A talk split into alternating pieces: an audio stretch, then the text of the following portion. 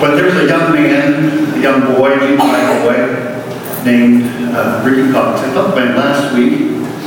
But old Ricky, when he was junior high, came from a poor home. And he was at the global IGA in Greenfield. Out front, when people come in or go out, he'd have his pack of papers there and had grit on it. And I think the grit was kind of like a, maybe the first kind of tabloid, kind of kind of news kind of thing. And uh, his, his way to push the paper, and he had that voice, I don't know what it is, he, and he said it this way, you want to buy grit? What buy grit? Well, Rick, Ricky Cox, in junior high. And as a junior high kid, uh, you could say he didn't have Jesus in his heart quite yet. A little bit rough around the edges, a little poor from the poor side of town. You, you'd say that. But there came a point somewhere, I think it must have been in high school. High school, he, he put, uh, let's say, this off to the side and went to school every day with a Bible. With a Bible. Now, I wish I today was down talking about this whole experience in his life, but from that perspective, as an adult now, I, he came to Jesus Christ as the Lord and Savior. He, he set aside, let's say, his, his days where he rebel rouser or whatever that was as a young kid, but in high school, like he was a believer. And you know, back in the late 70s, early 80s, if you carried your Bible, at least in Greenfield in a way, of made you look a little different. Said, what? And then another friend of mine, and you know, I have to admit, I was part of the friends that kind of made fun of Ricky. Hey Rick, I see you see you're carrying your Bible. I see you carrying your Bible. You read your Bible today? Are you carrying your Bible today? And he just keep on going. Carrying his Bible. Reading his Bible every day at lunchtime. That took grit. Forward a little bit in college. I don't know what the day was, I don't know when the time was, but all I know is that somewhere after his college experience, he chose to be a missionary to Africa. After getting married, took his, his wife and probably his family to Africa. He spent several years in Africa, taking the, the very Bible he carried with him in high school, taking that Word of God to the other side of the earth, sharing the gospel message that only Ricky could share. And was there for several years as a missionary in the Wesleyan Church. That's so great.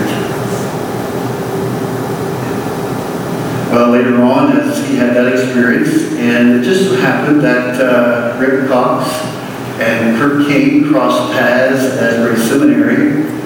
He had already done his seminary work and all that stuff, come back, and he was telling me, yes, I'm leaving missionary field, coming back to the United States, and um, uh, live in the United States, and what I'm going to do is I'm going to start a new church. So I'm going to start a brand new church in, a town in Pennsylvania. Not go to a church that's already been established and kind of go through that process, but he wanted to start a brand new church, and part of that today. Now, as a pastor myself, when I see that, that's a lot of grit. You might say, he, he bought grit. He bought it.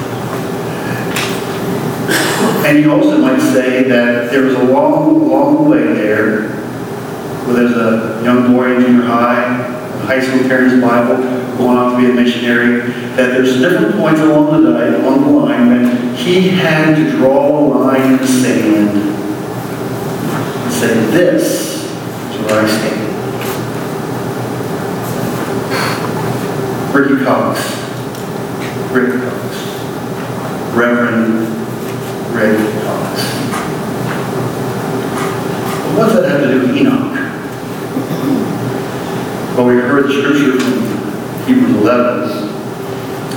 And in this line, it really sums up uh, Enoch's life. Enoch walked steadily with God. Then one day he was suddenly gone. God took him. What that means is that he did not experience death as we know here on this earth. That's what God did for Enoch. You might say, uh, oh Enoch, drew a line in the sand and said, this, where I'm going to give my life over to God. This is the place, when I draw this line, I am going to please God. This is where I'm going to live my life for God. Have to add for my family. What's that mean? I think it means. Integrity.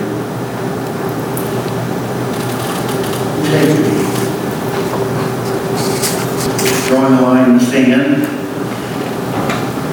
So when I think of Rick I think of Enoch, I think of. Why is this in your outline you're following along? Integrity means living a whole life of godly character. Whole. Integrity means not compartmentalizing. It means not setting something off for do this kind of stuff and this kind of stuff, but your whole life is dedicated to God. Integrity. Oh, like Rick. You? Are you really drawing a line? Well, Proverbs reminds us, and it's, reflected in the scripture this morning because Enoch's son was Methuselah. Wow, you're older than Methuselah.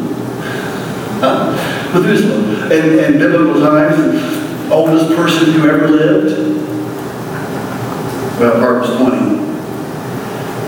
God loyal people living honest lives make it much easier for the children. Now, I say there's no guarantee to that, but I believe,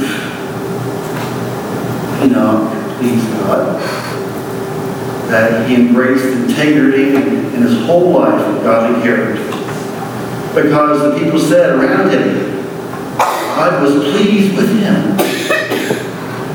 There's wholeness and there's consistency. That word, consistency. Consistency. See, living with integrity causes us to stand out to those around us. Being consistent in what we believe. You know, when I think of Rick and what I know of his life, it seemed once he made a decision, he lived a consistent life. Took a stand in Africa, stand in starting church in Pennsylvania. You know, I think, I think Wall has a Did you hear, just a little bit of her story? I know a lot more of her story. This lady here, she has grit. she has grit. She has integrity. She's like Enoch. Draw a line in the sand. This is where I stand. While we're getting away, somehow in Enoch's life and consistency in Genesis 5.22, after he had Methuselah, he lived another 300 years, having more sons and daughters. And Enoch lived a total of 365 years. Believe that or not. We don't know how long he actually lived. He lived longer than. But we know he had a son Methuselah, and according to Scripture, he lived over 900 years. Consistent. The final one is completeness. Along this line. Integrity involves walking with God in a living relationship. Completely giving yourself over to God daily. I guess from bird's eye view, I see that in Rick Cox. I see that in Enoch. And I see that as an important quality in any person who calls himself a Christian. Walking with God daily, having a living relationship, no matter what the challenges that may be before.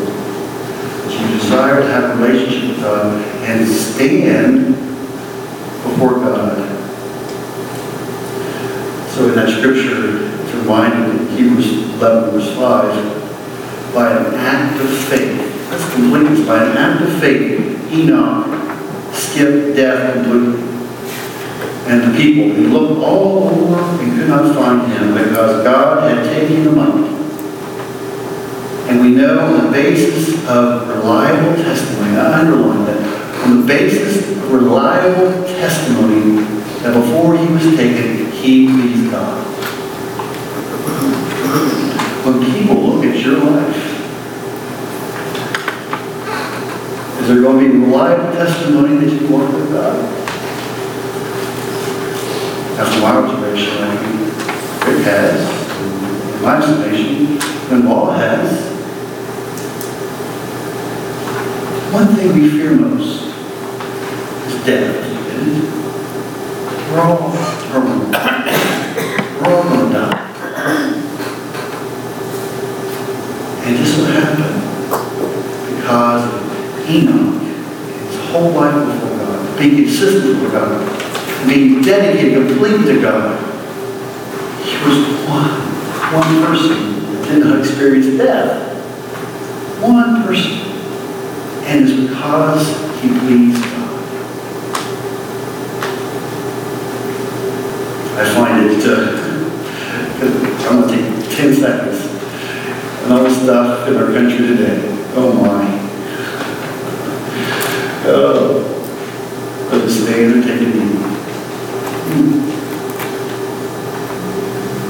comes down to is what you? What are you willing to die for? What are you willing to live for?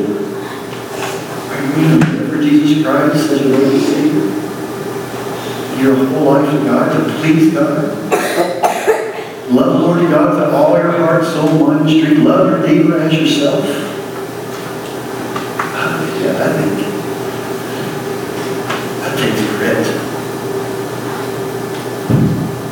But uh, sale. It has to be accumulated over time. So here's a question, a part of the outline. You got a whole lot to think about this. When will you draw a line in the sand? And train church is giving three ways to do that.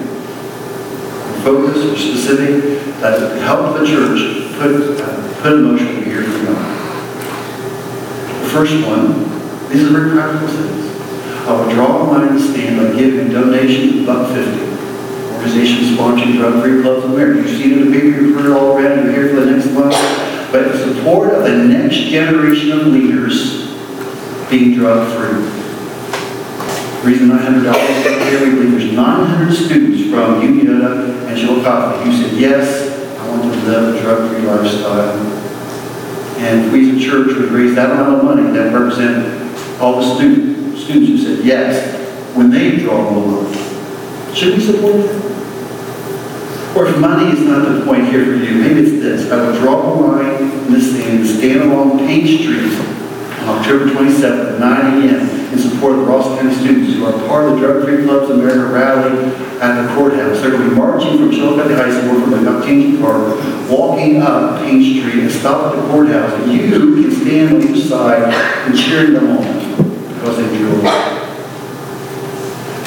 Or the last one could be, I'll draw a line in the sand and help serve Ross County students lunch on October 27th after the Drug Free Club America rally.